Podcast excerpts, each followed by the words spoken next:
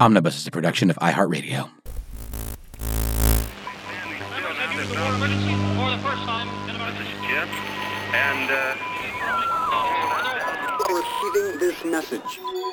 We are Ken Jennings and John Roderick. We speak to you from our present, which we can only assume is your distant past, the turbulent time that was the early 21st century. Fearing the great cataclysm that will surely befall our civilization, we began this monumental reference of strange and obscure human knowledge. These recordings represent our attempt to compile and preserve wonders and esoterica that would otherwise be lost. So, whether you're listening from an advanced civilization or have just reinvented the technology to decrypt our transmissions, this is our legacy to you. This is our time capsule. This is the Omnibus.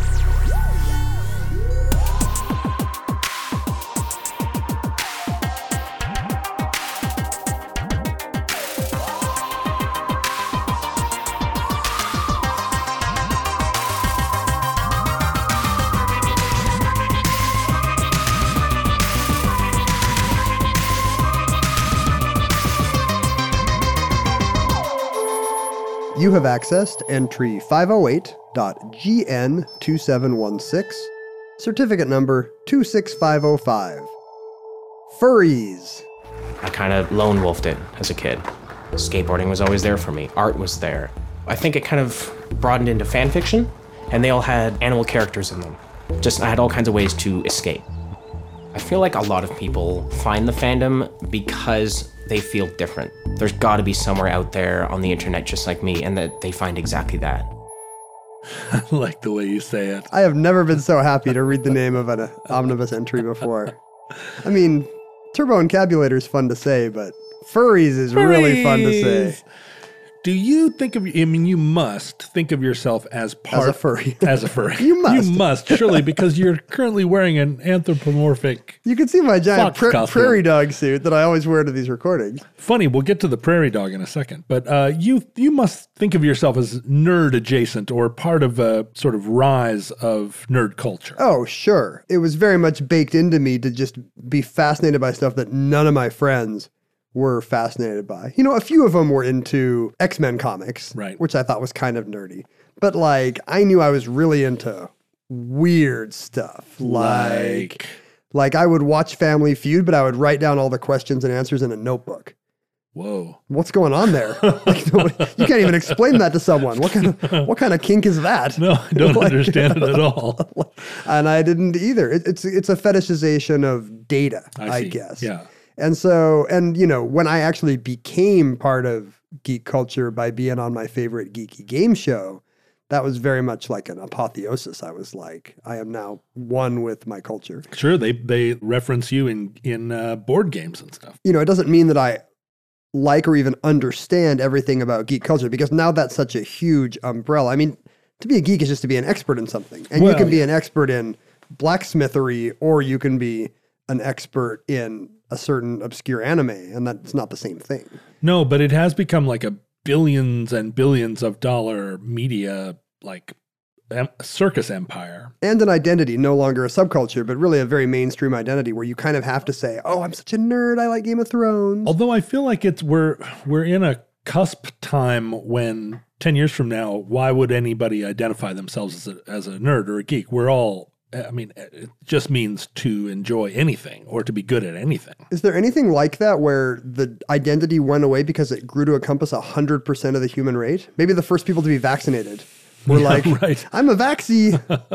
That's no longer 100%. What would it be? I mean, I think I think you could maybe make a case Maybe, that well, I was going to say literacy, but that's only true in the West. it will be a much longer process, but I imagine vegetarianism will over time grow to be uh, the the norm Mm-hmm. as you know as we develop uh, the ability to make halfway decent tasting food, Synthetic meats. and eventually it will seem like vegetarianism is it's not necessary that you mention it anymore. That's happening in a lot of respects, right? We no longer assume that a certain kind of normalcy is normal. And and it doesn't mean we're out the other side of it where Were there different terms for everything? Yeah, you kind of expect everyone to have their one weird thing, their notebook of Family Feud answers. But like I was a nerd in in high school because I preferred talking to adults and I and I read I mean not in high school, I mean in grade school. I preferred talking to adults and I read Time magazine. Mm-hmm. So I was ostracized from other kids. You were Alex P. Keaton. Yeah, but I didn't feel any affinity with kids that like Batman. I was you know, I was a That's the central tension of John Roderick. Yeah. Is that you're a nerd, but you're not a, a capital N nerd. Have you seen what they're up to? I mean, I thought of myself as a, as a, as truly an outsider from other kids, but not like somebody that believed in. But but in this era, you found Facts. others like you who are nearly 100% compatible with all those weird things, and they're kind of in nerd adjacent spaces, right? Like, That's true. is that a long look in the mirror?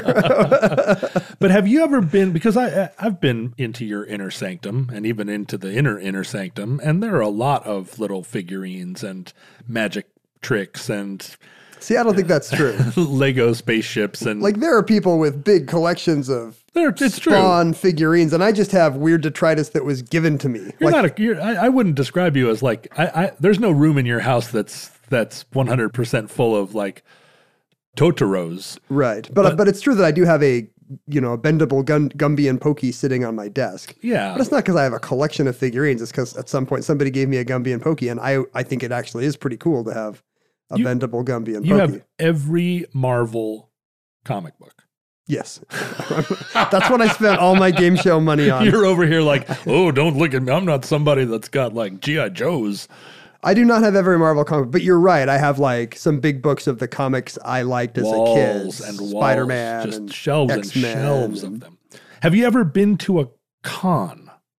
Any kind of a con is a shorthand term for any kind of conference of fans like-minded s- people. uh, of certain sort of media or or entertainment. I guess uh, art. I feel like the first con-like thing I went to was going to quiz bowl tournaments in college. Hmm. It was it was a competition, but it had all the vibes of a con. Is it like a spelling bee? Yeah, essentially, you're, it's a round robin competition where you're going in and out from room to room playing each other. And nowadays, There aren't booths. no, there's no convention floor, but it is like-minded people with a weird hobby just doing it to excess Right. for 48 hours, including in the corridor of their hotels after the match. You know, since then I've been to like I've been to the local, I've been to the Comic Con. I've taken my kids to the Comic Con here. I've been to like crossword puzzle tournaments and uh, puzzle hunts and kind of weird convention adjacent things like that.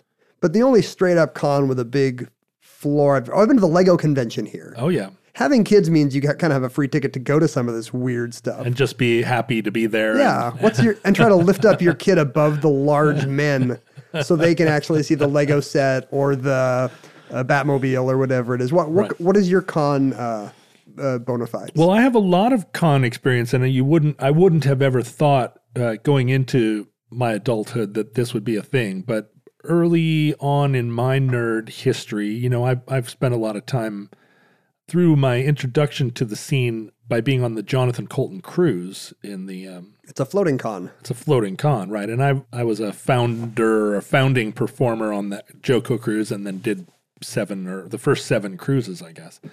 But what that meant was I was then a member of that subculture, including friendship with Wil Wheaton and Adam Savage and Paul and Storm, these um, iconic characters in different quadrants of. You know, Wil Wheaton gets the Star, the Star Trek culture, and Adam Savage is the maker But it's like anything else where the higher up you get, those people hang out with each other. Right. And so there was an event at Comic Con called the Wootstock, uh, which was just a just a variety show of different people attending the con that were all celebrities of different kinds who get out and do little presentations and sing songs and filled up a big theater there. And so I was invited to to perform at the Wootstocks as kind of a member of the of the, the little uh, tribunal. You have rock cred, Right. but you can speak their language as well. You're a very rare commodity there. You're the, you're the you're the unicorn of a of a con looking for a indie rock slash geek culture threesome. Yeah, in a, in a way, I have so much stage time in my career that I can walk out on a stage and put on a show, and a lot of, you know, a lot of nerd people are very famous in their realm, but they haven't, you know, they don't know what a microphone does uh, until they walk out and try and put on a show. And plus, you're really good at close-up magic, which a I lot do of a people don't know. So, magic. like, you can just mesmerize a crowd with that for hours.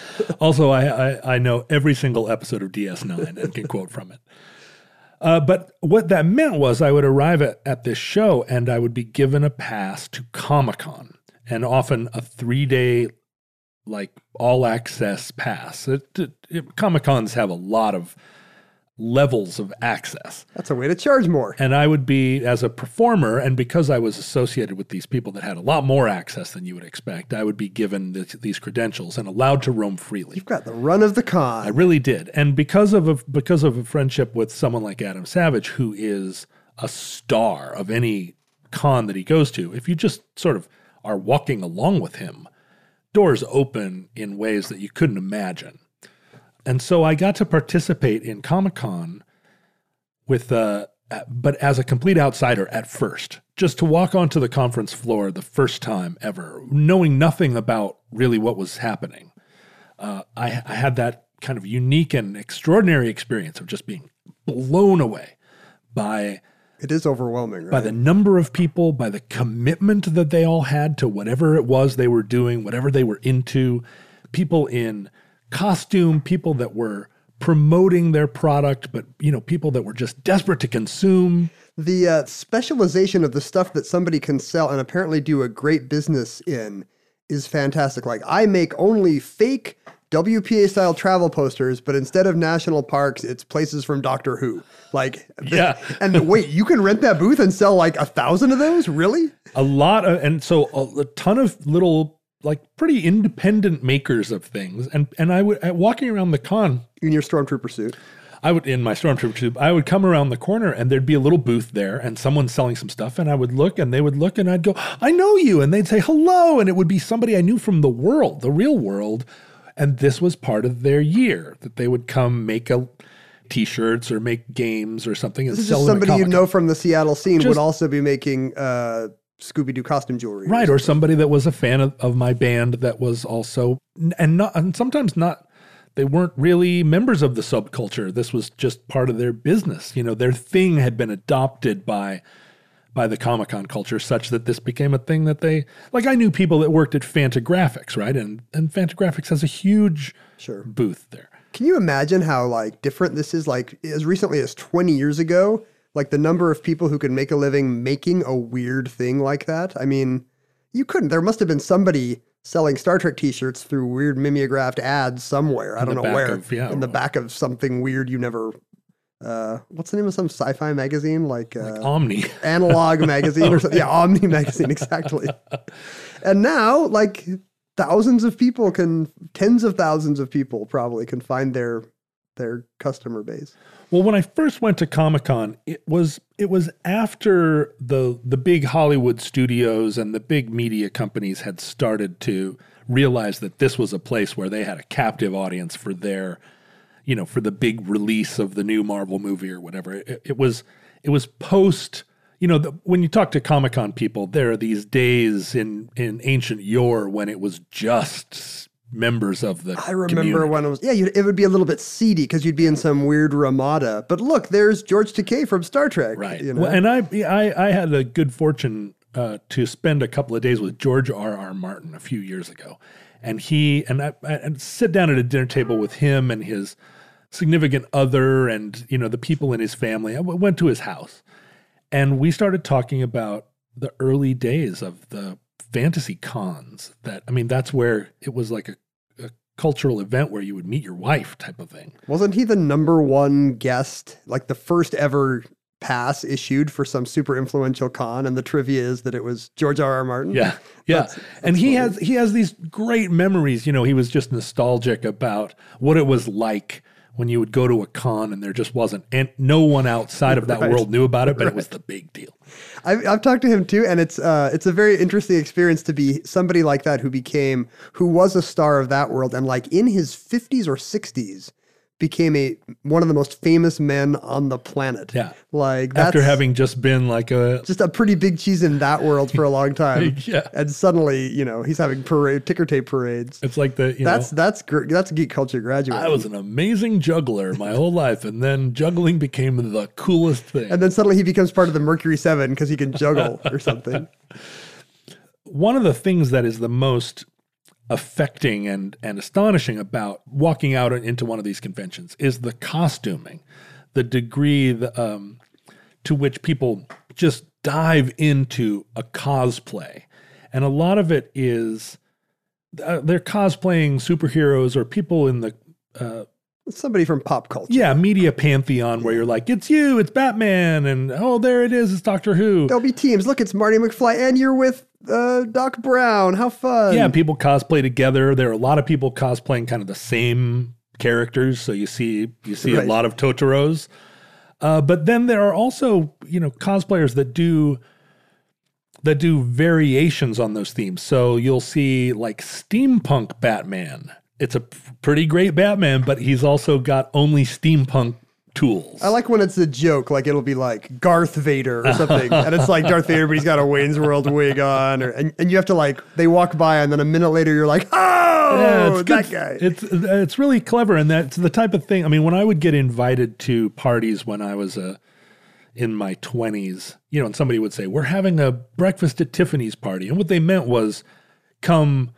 Go to the thrift store. Go, yeah, come in a suit. And then you'd show up at the party, and 80% of the people are just in the suit that they had to buy for their mom's wedding. There's nothing breakfast at Tiffany's about it. They just knew they had to wear a jacket. I've heard you complain about oh, bad costume party stuff before. Oh, So angry. this must be your dream come true to go to the con and find people who have spent hundreds of hours on every costume. Well, it is because I would go to those costume parties, but I would put on an eye patch and I would speak in a German accent the whole time. Like I was, I was truly, I would inhabit the role. Well, that's very much a con thing too. Like you're not dressed as somebody people recognize. I am Vladimir Gallowglass, a, a third level paladin, and this is the. Uh, there were guys talking like pirates to each other when nobody could hear. Yeah, yeah, And it yeah. was clear they were not a famous pirate. No. They were just a club of people that goes to the con to talk like pirates. You to each inhabit other. your persona, and I, I really love that kind of. I mean, if I adopt a persona, sometimes honestly, I swear to you, I'll just do it for a day. Like if I'm traveling or something, I'll just decide that I'm somebody and I just am that person all day.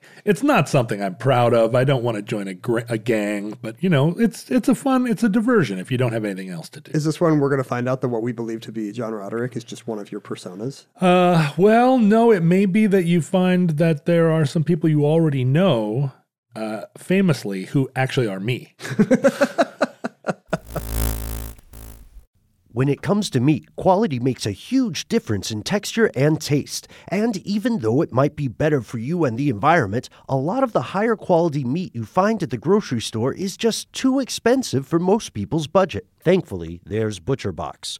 ButcherBox believes everyone deserves access to high quality, humanely sourced meat at an affordable price. That's why each month ButcherBox ships a curated selection of the finest cuts right to your home. Choose from 100% grass fed and finished beef, free range organic chicken, heritage pork, wild caught Alaskan salmon, and sugar and nitrate free bacon. No antibiotics, no added hormones, just meat the way meat should be. And right now, you can get two pounds of ground beef and two packs of bacon absolutely free, plus $20 off your first box when you visit butcherbox.com slash iHeart or use the promo code iHeart at checkout. That's butcherbox.com slash iHeart or use the promo code iHeart at checkout. Anyway, the, the the thing that struck me the most um, was uh, after I you know wandered the cons was the kind of presence of people in fursuits, which is to say um, anthropomorphic animal costumes that look kind of like what you would think a sports mascot for a for a college basketball team but they're not they're not as exaggerated. It's not like the Phillie Phanatic or the Mariners moose. They don't. Yeah, they don't have comic caricature. Uh, You know, heightened color always, for example. Right. They or- they they were um they tended to maybe look a little bit more like the Disney Robin Hood, like a kind of So I wanted to ask you about that. Yeah. Like I just watched the Disney Robin Hood with, Oh. with my daughter, and I hadn't seen it in many years, but I found I could like nearly recite it. Yes. So here's my question: Am I a furry? No, no. Here, here's my question: Is Robin Hood like ground zero for this kind of? Because it's a very specific. The furry. I I don't want to jump ahead, but it seems to me that the furry aesthetic is not just dressing like an animal, but it's dressing like an animal with a very specific heritage and aesthetic.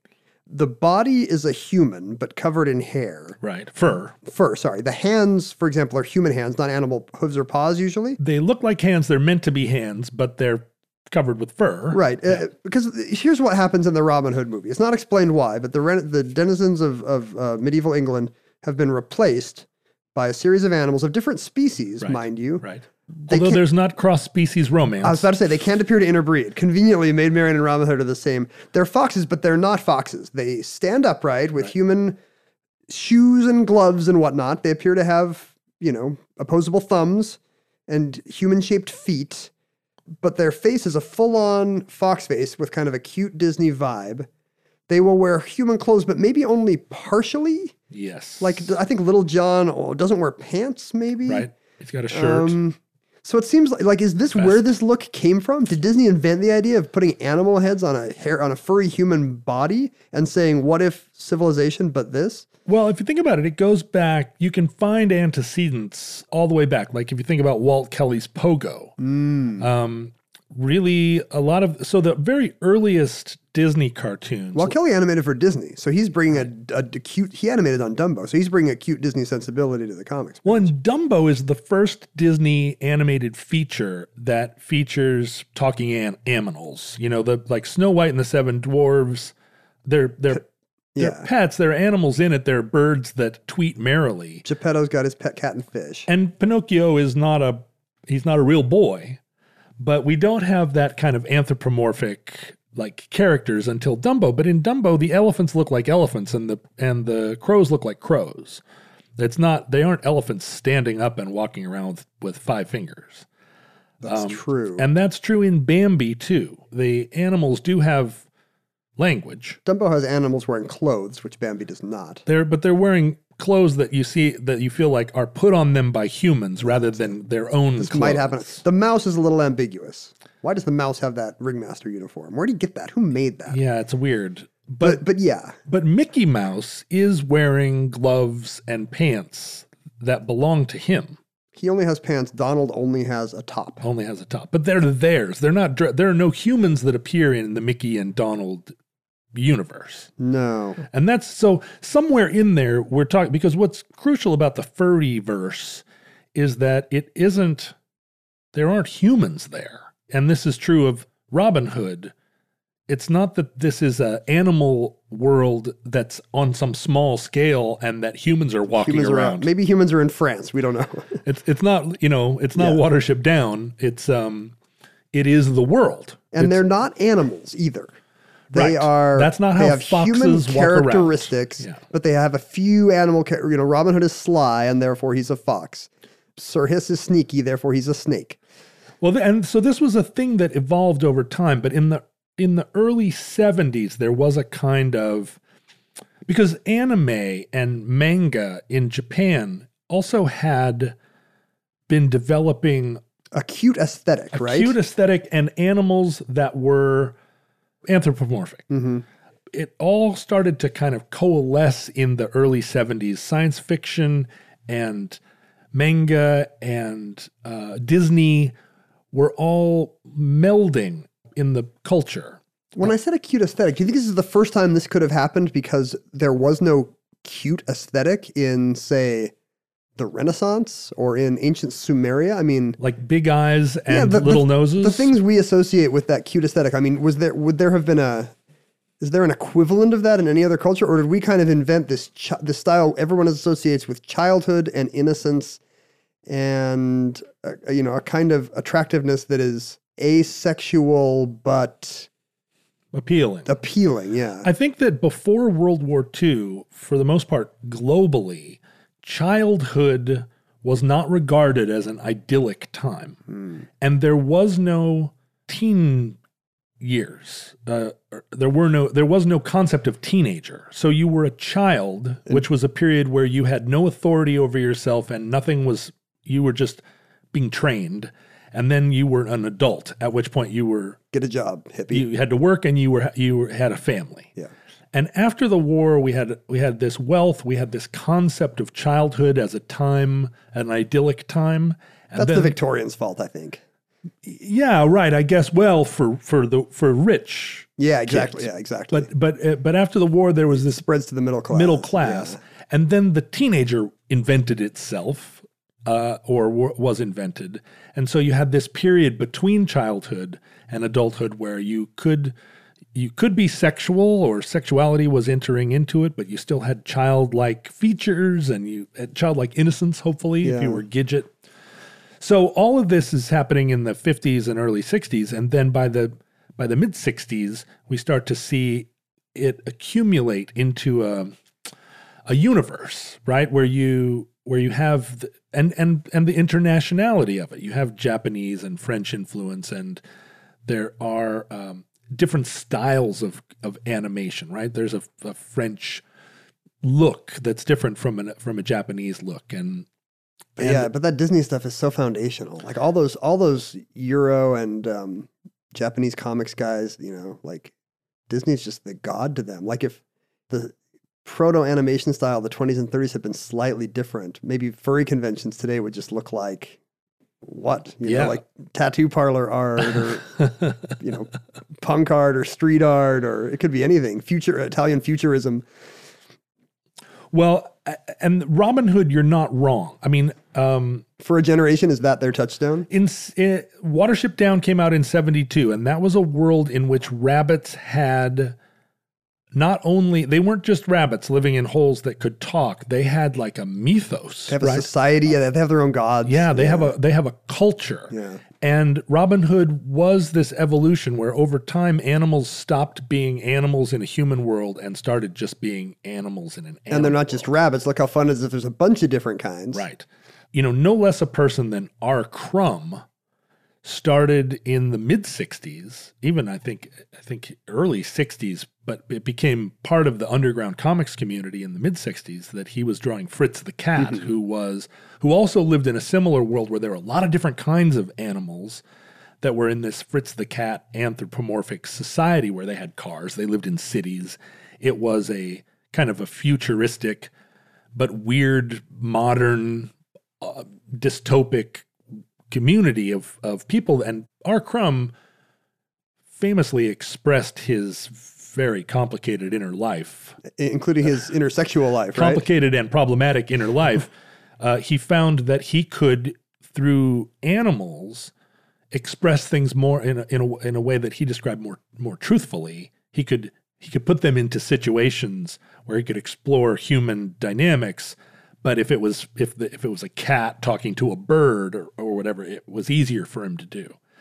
So yes robin hood is foundational but also fritz the cat and so that and fritz the cat had adult situations right and and and Yeah, I've never, I've read a lot of Crumb, but I don't, I I know that the Bakshi movie is X-rated. I mean, I assume Fritz and his fellow cats are, there's, there's sexuality in their world. there's right? there's sexuality and fritz is you know is a is a a guy who is trying to make it in the dating world and i mean fritz is kind of a pretty cynical character crucially within fritz the cat you can have cross species sexual relationships what, what are the, do, do they explore what the kids look like? That's what these places always avoid. uh, no, they never. uh, There's not. A, there's not a hybrid cat bird child, Right. Because that would that would be a bummer.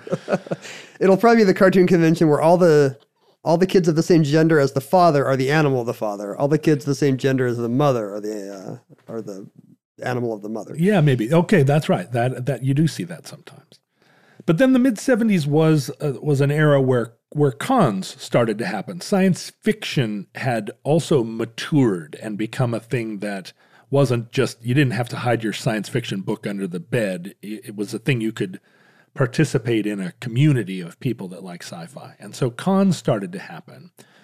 And I think within the furry community there's a Ur comic or the Ur uh, document. Urtext. Uh, or text, thank you, is a is a was a book called Albedo Anthropomorphics, which was an adult situation comic that what and by adult I don't mean uh, NSFF or NSFW. It wasn't a sex comic. It was just anthropomorphic animals in adult situations, in human situations. It was a kind of uh, science fiction comic, manga, I guess.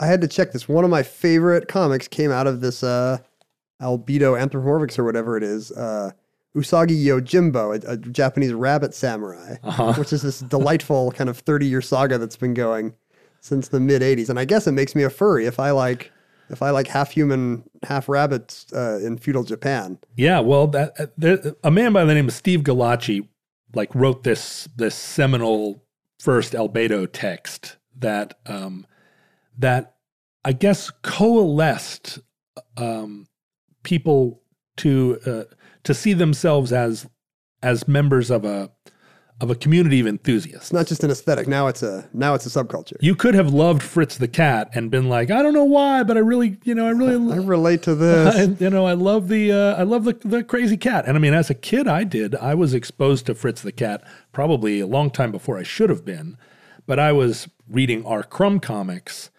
uh, that were belonged to my older brother, and I think the adults around me. This probably had no happened a lot. They were like, "Oh, he's reading comic books." It's Archie. and uh, and and you know there's a lot of adult situations in in in those.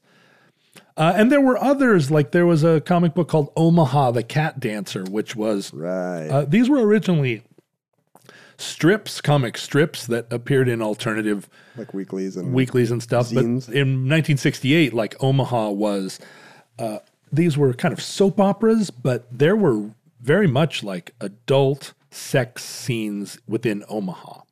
I want to make a clear distinction because furries are often accused of being like uh, like a sex. Yeah, it's, re- it's reduced to a kink. Like these are people who get off by dressing as prairie dogs. And really, I think that the Fritz the Cat and Omaha, although they had sex in it as a component, it was that that sex was used to to communicate that these were adults who were in adult situations, and not that. And not, lo- lovingly drawn human genitals on cats is a huge part of that to me. it- well, but but it was, but really there the there were complicated storylines. Yeah, it was about And relationships. It was about too, yeah. relationships, right? So it wasn't. You didn't just flip through ten pages of story to see some cat boobs. um, it was, you know, the sex was meant as a component, and this was during a time in the '70s when people were making feature films that had explicit sex in them because this period of sexual liberation. There were attempts to integrate it into media How far does this go? you know, where it's like this is an hour and a half long movie and it has three actual like explicit sex encounters in it, but there's also a plot and acting. Now that didn't turn out to be how we watch movies today. it seems like it's kind of a. It may be kind of a facade. Like, like there's really two different parts of your brain are appreciating the two different things of that movie, It right? turns out it's not what you want. Artistically, does that even work? the way it turned out, we wanted to watch sex was in uh, five minute long clips. uh, but this nascent furry community started to really. There, there was a there was a con. The original fur con uh, was called ConFurence, and you're gonna love this because furries love to make puns, So I am a furry. and you're it's something likes you're gonna puns, if likes you can Disney Robin Hood. if you can take a word that has the fur sound in it and really boldface the fur, so ConFurence, there was a gathering in Costa Mesa. And Costa Mesa, California is, it just feels like the town where the first furry conference should have been, right? It's not a thing that you would expect to see in Iowa City, Iowa. It's Costa Mesa. what, if it, what if it had been Lubbock or something, and then just doesn't doesn't scan. But the uh, the arrival of the internet was maybe the more defining moment for furry subculture because if you were out in the out in the world and sort of felt like really what I want to be is an anthropomorphic fox, there was nothing better than the internet to to start to make connections to other people. there's And- not going to be a tipping point for that in your suburb or people who work at your Stuckey's or whatever. And you remember going to the first Quiz Bowl con that you went to and realizing, look, it's a bunch of other people are Everybody's into this. everybody has a book where they wrote down all the questions in like uh, like uh Family Feud. Uh, yeah, a hundred thousand dollar pyramid. Uh, actually, that may have just been me. It turns out You never know. I mean, you didn't get into everybody's bag. I need to find a much smaller con, Feud Con. But one of the first, you know, fan communities on the internet was alt.fan.furry that started in 1990. And the advent of role playing games um, on the internet, text based role playing games, furry people with furry proclivities started to find each other and started to reinforce one another's uh, sense that there was an identity here, uh, that it wasn't just a a kind of um, adult dress up, but that you that the desire to be a furry was a was in a way an a desire to inhabit another persona. It says something about you, especially the animal. I guess there's cultural precedent for this, right? Like uh, cultures that where people would choose a spirit animal, Yeah. and they'd have certain, you know, they'd have certain traits of the animal, and they wouldn't dress up as a big plush caribou, but, But you see it all the time. and, Yeah. uh, certainly, uh, there's a spiritual connection. you to put on a mask of an animal, and you and you you go into a state. You go you do a dance in a ceremony. It could be a sweat lodge, or it can be a weird rave-like thing at a convention in the Midwest. Right. But either way, it's a spiritual connection to the animal. So this sense of inhabiting the animal in a way beyond just uh, like play took on the name fursona, and this is another example of a Ken Jennings style Maybe reach. I don't think I don't think it's Ken Jennings style. Fursona, uh, where furries started to say like, "Hey, this is actually a this is a form of identity. I see myself as a furry in a in a different in a different light, right? It's not. I'm not. I wouldn't just put on any old fur costume lying around. Like I, this is me. This fox. And making it an identity really, uh, it's trouble for uh, for those who don't like it to be reduced to a, you know, a kink or a sexual thing. yeah. Because you know, making it part of your identity makes it feel analogous to saying, you know, I'm ready to come out to you. Uh-huh. I am uh, a stoat. Have you always wanted to learn to play an instrument? Maybe you've even tried at some point, but gave up because you felt lessons were too expensive or that you just didn't have the time. Thankfully, there's Yousician. Yousician is the fun, easy, and affordable way to learn guitar, piano, bass, ukulele, and even singing. Just download the app to your desktop, tablet, or phone and start playing. Yousician gives you 24 7 access to a vast catalog of video lessons from professionally trained educators, as well as thousands of exercises and songs across dozens of music genres, all tailored to your goals. And with Yousician's award winning technology that listens to you play, you'll get real time feedback on timing and accuracy so you can actually see yourself improving as you learn. Start your extended 14 day free trial of Yousician's Premium Plus package at yousician.com slash start. That's unlimited access to thousands of lessons, exercises, and songs on as many instruments as you want for two whole weeks. Just go to yousician.com slash start. That's Y-O-U-S-I-C-I-A-N dot com slash start. Well, when you do surveys of the furry community, it, it- some interesting stuff kind of comes out. Oh, Ooh, I don't want to see interesting stuff come out. One of the ooh, oh god, I should I actually should have a bell for that. Um, Makeshift bell. one one thing uh, that becomes apparent is that the vast majority of furries uh, role play carnivores. So you don't. So you keep throwing out these like furry moose and stoats, and I mean a stoat, I guess is a carnivore, but Is uh, it? Yeah, I guess. it but is. like there are very few turtles, or um, uh, you know, and a, an awful lot of foxes, wolves, cats, dragons sometimes. So, it, it, does it read as more assertive to them? well, it's it's unclear, but uh, but you know, surprisingly few like gerbils and Well, a lot of the cutest animals in nature are not carnivores. You know, bunnies or uh, what else? Uh, uh, yeah, I mean birds. Uh, sure, like a lot. A lot of your cute Disney animals are not eating each other on break. I mean, that's why I'm a.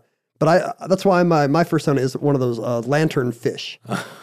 like I, I have an adorable plush lantern fish costume that I used to lure in unsuspecting furries. it's a little bit of a suggestion that inhabiting a fursona is there is something about it where you you convey a certain humanness in the fact that you are you do identify primarily as a predator rather than as prey. Oh, I see. That's true. Um, you, you're not. Uh, What if you're a vegetarian? you're not imagining your well even so i mean you're not imagining yourself as a um, right as as just somebody else's food yeah. curiously and I, this probably isn't much of a surprise but but uh, the vast majority of of people who are active in the furry community are under the age of 30 and it's largely male uh, probably 75% Oh, that's interesting. men Because you'd think the cute aesthetic, stereotypically in our culture, would not be associated with guys. but it's uh, but within the furry community there's a much there's like a, uh, a much higher rate of uh, homosexuality bisexuality Yeah, gender I've seen that. uh, fluidity um, as men as much as 50% of the people are So you're you're warning people. It's not a it's not a gold mine to meet guys necessarily, ladies. No but it may be a gold mine to meet guys if you are a guy If yeah, exactly. uh, about half of the furries identify as atheist so it's a it tends to be a progressive community although there are some alt That's because they know they're abominations before God in, the, in their weird half human, half animal nature. I'm sure this is against something in Leviticus. and and there may be some bias here because it's very hard to get you know it's how, how do you do a survey of Yeah, they'd have to take off their heads. furries i mean it, it's it's tough to get an actual read but there's a feeling that that that they are that they're routinely slandered as being perverts in researching it i'm not 100% sure why the rest of us non-furries jump to the conclusion that this is just a sex game So fervent is the one pun they will not make. oh fervert I guess thank it, you It makes us the weirdos if we're just if we see two people in suits and we're like, hey, how do you how do you guys Yeah, like, do what's it? I mean, if you can imagine how difficult it actually would be to have sex with someone in a fursuit, not to say that I have imagined it. Not to mention unsanitary. If you just think about like, there's an off, there are a lot of layers uh, that you would need to. I mean, it's already hard to have sex with somebody, even if you're both naked. no kidding. Like you don't, we don't need to add a giant uh, gerbil head to the equation. But uh, but within furries, there are a lot of permutations of how much you identify with your fursona, and I think a- I think probably at least half of the furries are just doing it as a kind of it's as much a fun diversion as certainly as dressing up as anything else, right? Uh, as any other kind of cosplay. Is there background? Is there like a, a backstory? Like, would my persona be like, I'm, I'm, am I a capybara named Ken Jennings, or am I a capybara named Mr. Snuffles? I think I think it's Mr. Snuffles. I mean, I think you do invent a separate self. And some furries talk and some don't. like, does he have a job? Is he a cobbler who uh, I mean, I'm starting to feel like the like drives the- a, a old timey bicycle? what was his name? Mr. Snuffles? Mr. Snuffles drives an old timey bicycle, is a cobbler. uh, likes He's a eating. snote. Is likes that right? eating- no, A he's a- spork? what did I say? Capybara. I he's said a capybara. capybara. I think I think we should take this to a con. I, for some reason, I have this all sketched out in my head. It's very, very weirdly coming to me, very weirdly fluidly. But you know, the people that want to dress up like Chewbacca at a uh, at an event, no one really uh, thinks of that as a sexual. Right. Thing. I don't see that. I don't see Chewbacca, and I'm like, hey, is there a Mrs. Chewbacca? But there, but if you show if you show up dressed like a fox with a bandolier, I think it's I think it's something about the cute The aesthetic. cuteness, right. Yeah. Like it, it invites us to sexualize it in a creepy way, which we should not do. but there is a subset of furries that actually feels like the furry identity is closer to their own identity. There's a phenomenon called otherkin. Mm, right. which are people who feel like they are something other than human. That is coming out. Like that's uh I look human, but I gotta tell you the truth about me. I'm actually a capybara named Mr. Snuffles. yeah, well, or that there is. I mean, and, and there's a lot of debate. I think even within the otherkin community, whether or not some of some people feel like they were born knowing that they were other than human, and others feel like it's you know it's acculturated or whatever. The analogy to being trans is very tempting, right? Yeah, yeah. Like I'm I'm, I'm gonna reveal who I actually am. and that being a furry then is a, is an opportunity. I mean that their that their true selves are uh, that they're closer to their true selves within their fur sona than they are as you know a human walking around. Hmm. And because more and more of our lives are being conducted online, uh, you can have a, a persona avatar that you inhabit uh, for much of your day if you're if you're living a lot of your social life online. It, the surveys of, of furry people find that they do not very often switch between characters, costumes, and avatars, but they, you know, they inhabit an identity, They made for life. and that's right. And your your capybara is who you are. I guess not that it matters, but it seems a bit arbitrary. I mean, you can see why there's a genetic, there might be a genetic basis for somebody to say, I feel more like a woman than a man. Yeah, You need to start calling me Rita. Whereas I, st- you know, what are the odds that like something in my genetics actually makes me feel quite a bit like a flamingo? Well, and it, it may be that uh, that and a- they don't care probably. They're like, yeah, I know this is created, but But it may, it may be that they that for mu- much of their life they absolutely felt other and didn't have a name for it until because there are a lot of people that hmm. feel within the trans community that don't say I always knew I was a woman. You know, there is there is a fluidity within gender identity that that can encompass a feeling of not being identified in the binary sense, but in a But again, in a fluidity based on species, and especially related to how we perceive them in popular culture and geek culture. But even even the idea of species, I mean, if you are an otherkin and feel uh, that you are not human, it doesn't necessarily mean that you feel like you are fox. Uh, but maybe fox is a closer approximation, or part fox. Sometimes, Or- sometimes they choose a, a thing that doesn't exist, right? Right. Like I've decided I'm actually this thing I invented. I'm a I'm a unicorn, but with bat wings. Right. There was a 2012 article in Wired about a man named Lee Bowers, who was a guy. He was a cattle rancher that um, that at a certain point in his life got into the business of vinyl advertising. Uh, like the you know those inflatable no, yeah first Oh. banners and then those guys that you see on the high, the side of the road with the like uh, where there's an air pump inside and they have their I don't know there, there's a Mm-hmm. Is name there a for name for these? I don't know what they are either. Uh, I don't know. Wa- wavy vinyl guy. Waver, wavy vinyl guy. And he was the guy that continued to kind of develop that technology until he invented the sports mascot that is the inflated plastic sports mascot where there's a, a human Hmm. inside it and there's a little fan that keeps the keeps the dinosaur pumped up. I remember the first time I saw one of those, I was an internet video. Yeah. What? Uh, Is was it the one of the of the the dinosaur that comes running out on the basketball court, I, falls on its let's face? just watch that 30 times instead of doing the rest of the show. great. Tube Man, by the way, is what these things are usually Tube called. Man. Tube Man. anyway, that uh, that dinosaur or inflatable sports character. Um, what wa- what was interesting about them was the operator within the character could move around inside the balloon, and so somebody that could really move around, you know, that learned the techniques, could make these mascots do incredible tricks because you're inside of it. And if you flip the costume around so that your feet are in the head and your head are in the head is in the ah, right. feet it looks like the animal's standing on its head. And you're just in there kind of twist you're you're doing acrobatics but you're twisting the costume too and at one point uh, he was looking for someone to do a demonstration you know a, a, a teenager to volunteer to get inside to do a demonstration of this costume for some buyer. And uh, he contacted a woman who was going to bring her son and at the last minute her son backed out.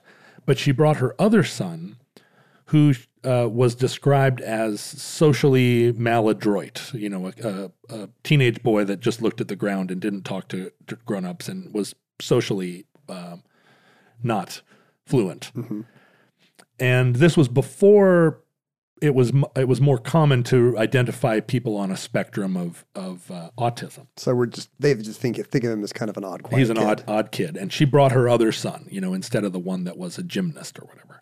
And they put the kid in the suit, and all of a sudden he came alive. He was not a, and I and I don't mean to say came alive in the sense that he wasn't before, but just that he was very social. All of a sudden, he was able to go out into a room full of people and do tricks and meet and greet people and hug kids and in general just interact in a way that he he never was able before. The layer of protection gave him comfort that he didn't have in his own skin. And they said that there were a lot of factors like the fan that inflates the suit creates a kind of white noise environment. Oh, interesting. And you're just in this bubble where you can see out, but people can't see in. Sensory deprivation, but you can somehow relate to people. And he he when they talked to him afterwards, he said, you know, this was um, I felt like I could finally be be me.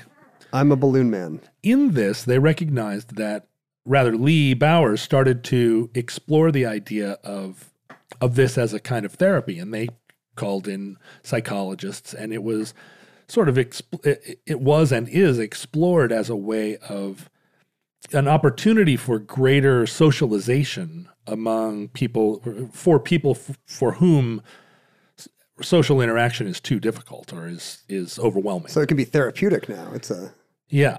And so there's some uh there's some maybe sense of furry lifestyle, uh fur style, I guess, where you have to take into account the fact that being inside of a fursuit is really liberating.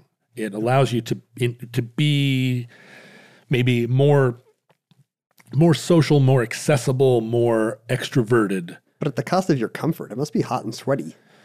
I think it is hot and sweaty. I think it's, um, but I think it's a it's a small price to pay. There is a clear distinction within the community between people that this is their identity and this is just a Their thing that hobby, they do, a yeah. hobby, right? Um, but furry lifestylers, who are the people that like this is their identity, it's really they do see it as a kind of like an identity, um, depending on who you're talking to. That's kind of at a primary level. Have we failed them? Like, should we have reached out to them to make them comfortable in a world such that they don't need the hot, sweaty rabbit suit? Well, it's hard. I, I mean, I mean, I don't, I don't want to deny them what makes them happy, but should we have given them other options? If all, if, if it's all just an out, an out, you know, a way to cope with their alienation. I think this is ongoing, right? I mean, we see this, we see some origin moments in what is actually the fairly recent past.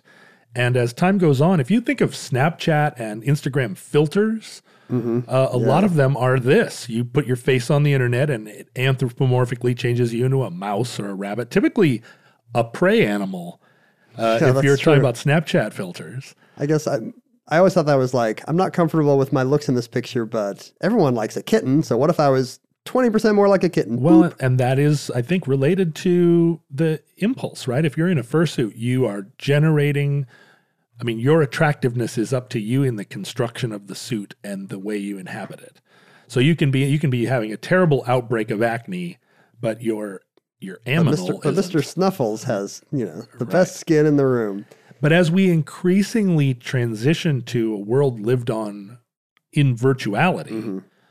Um, I think we'll find that the impulse to furry will Is it a require verb? A verb? to to furb.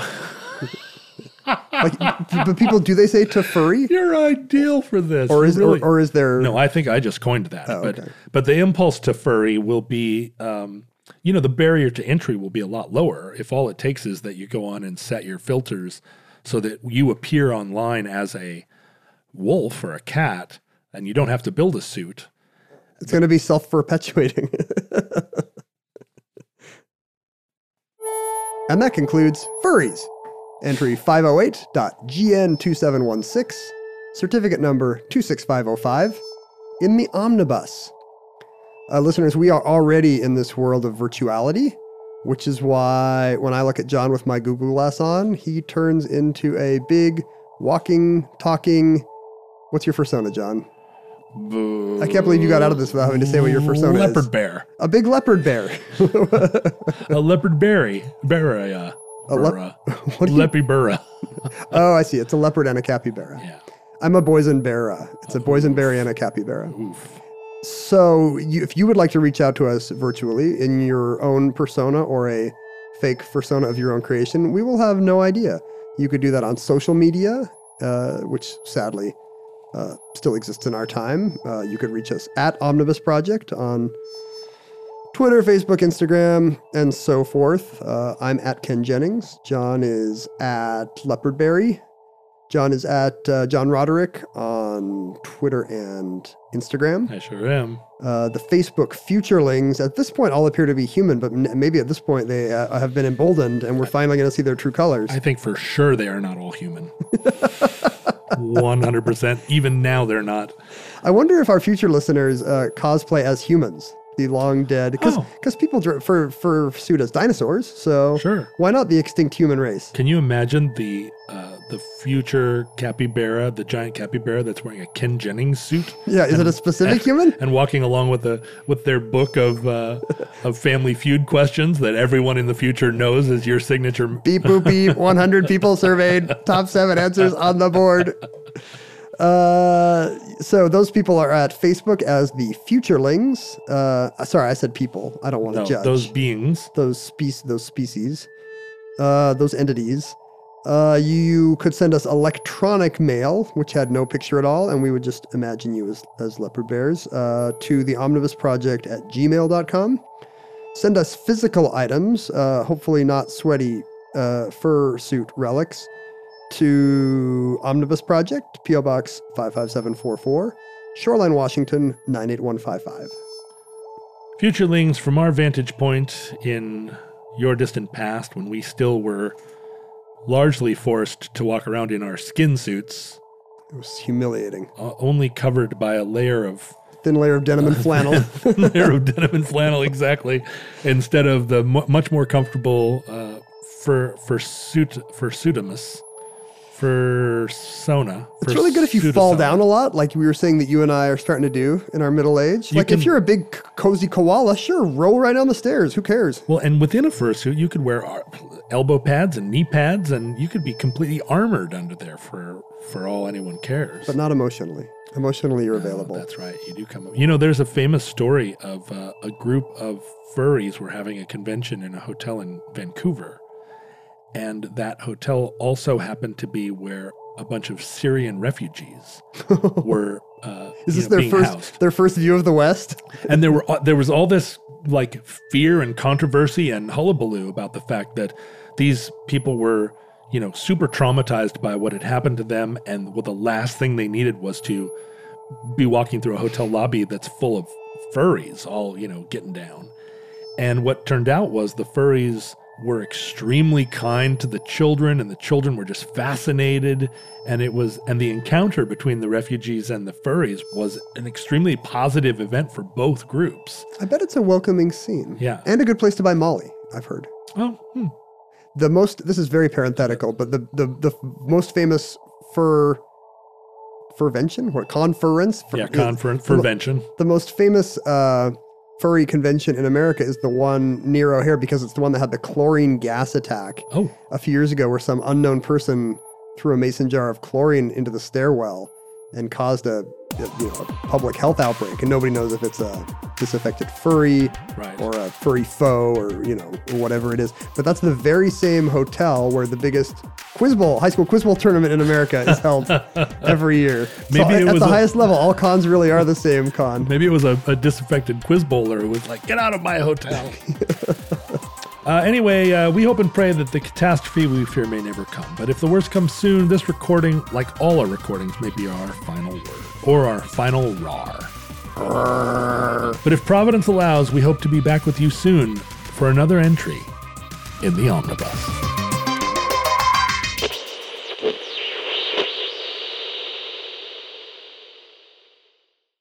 For more podcasts from iHeartRadio, visit the iHeartRadio app, Apple Podcasts, or wherever you listen to your favorite shows.